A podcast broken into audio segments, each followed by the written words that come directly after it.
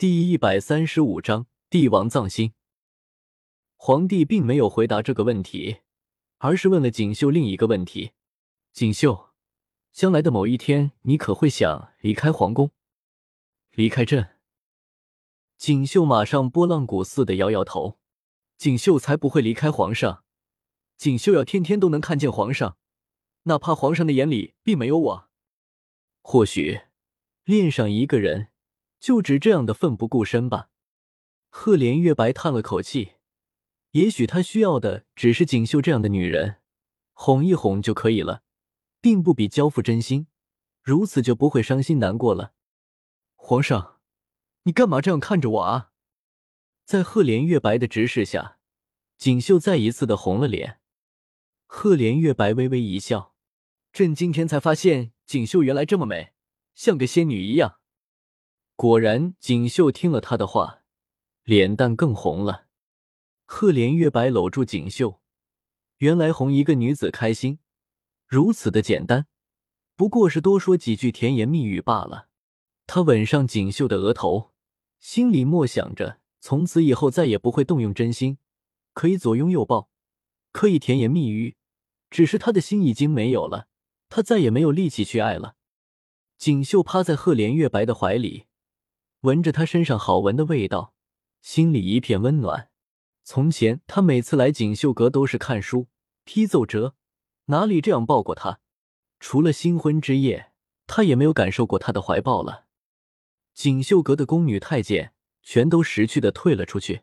赫连月白抱起锦绣，二人倒在床上，热情拥吻，伴着二人纷纷落地的衣物。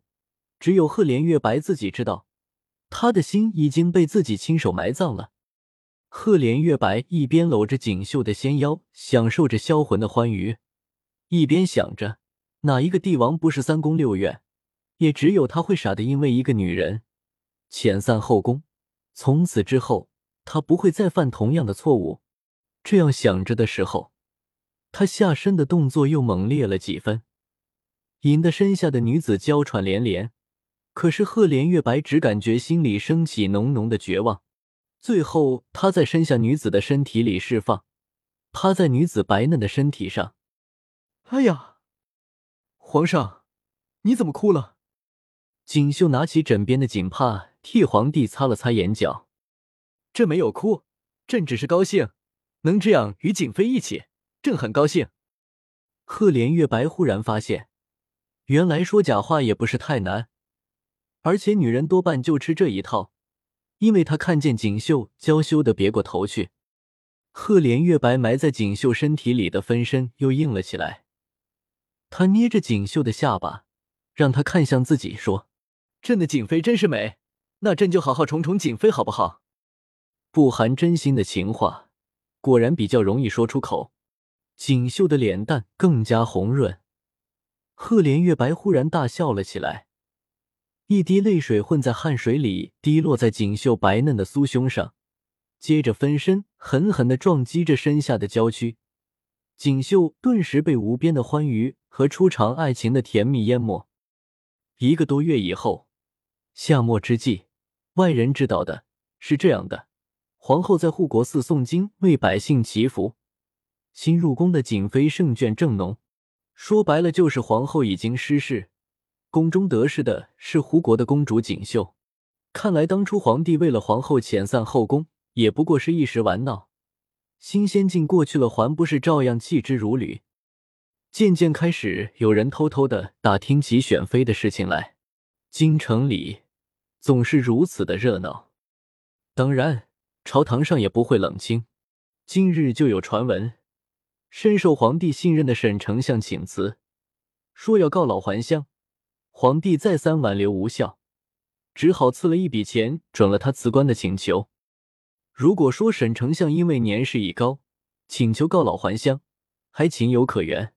可是，一向深受皇帝倚重的少年才俊莫丞相也主动请辞，这就让整个朝野为之动容。年方十八岁，位居丞相，古往今来甚是罕见。可是，这个英才少年居然无心为官。三番五次上表要辞官。关于赤玉，虽然是赤月国的宝贝，可是知道它的存在的人甚少，百姓和官员们都不知道赤玉的宿主才能做皇后。在天下人看来，只要有权势做后盾，有出众的容貌，或者是能得到皇帝的宠爱，都是有可能做皇后的。红雪在朝堂上是沈丞相一方的势力，沈皇后失势，自然有人想争夺皇后位。争夺皇后位，自然最先要出去的是沈皇后的娘家势力。沈丞相性格耿直，为官几十载已经厌倦，再加上沈皇后的事情，干脆辞官的干净。这个朝堂就留给适合他的人吧。而赫连月末当初为官的原因，就是因为沈红雪，为了让他看得起自己，为了向他证明自己不是无权无势的人。为了向他证明自己是有能力保护他的，可是那天他偷偷的去了护国寺，再三询问之下，才知道红雪已经不知所踪，人都找不到了，还固守着虚无的权力和荣耀有什么用？于是毅然辞官。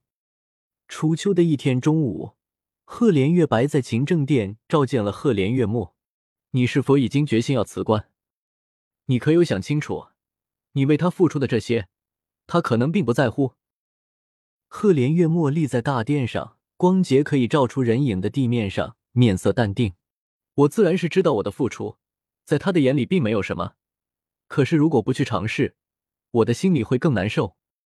与其站在原地等着，还不如跟在他的身边，能看着他的样子，听着他的声音，也是很幸福的。赫连月白看着自己的这个异母同胞的弟弟。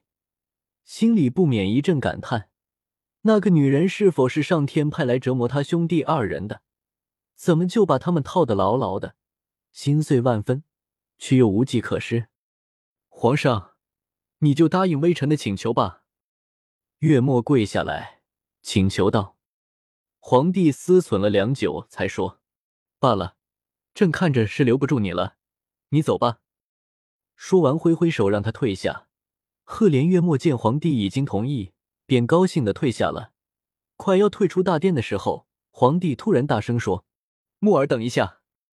月末闻声停住，抬头看向皇帝，只见皇帝犹豫良久，最后说：“若是找到他了，替我好好照顾他。”月末朝着皇上一拜：“臣定当尽心。”这才出了大殿，往回走去。赫连月末回到府邸。草草的收拾了行李，牵了一匹马，启程了。天下之大，他也不知道他去了哪里。可是他相信自己，就算到了天涯海角，他也一定要找到他。这一次，他一定不会错过了。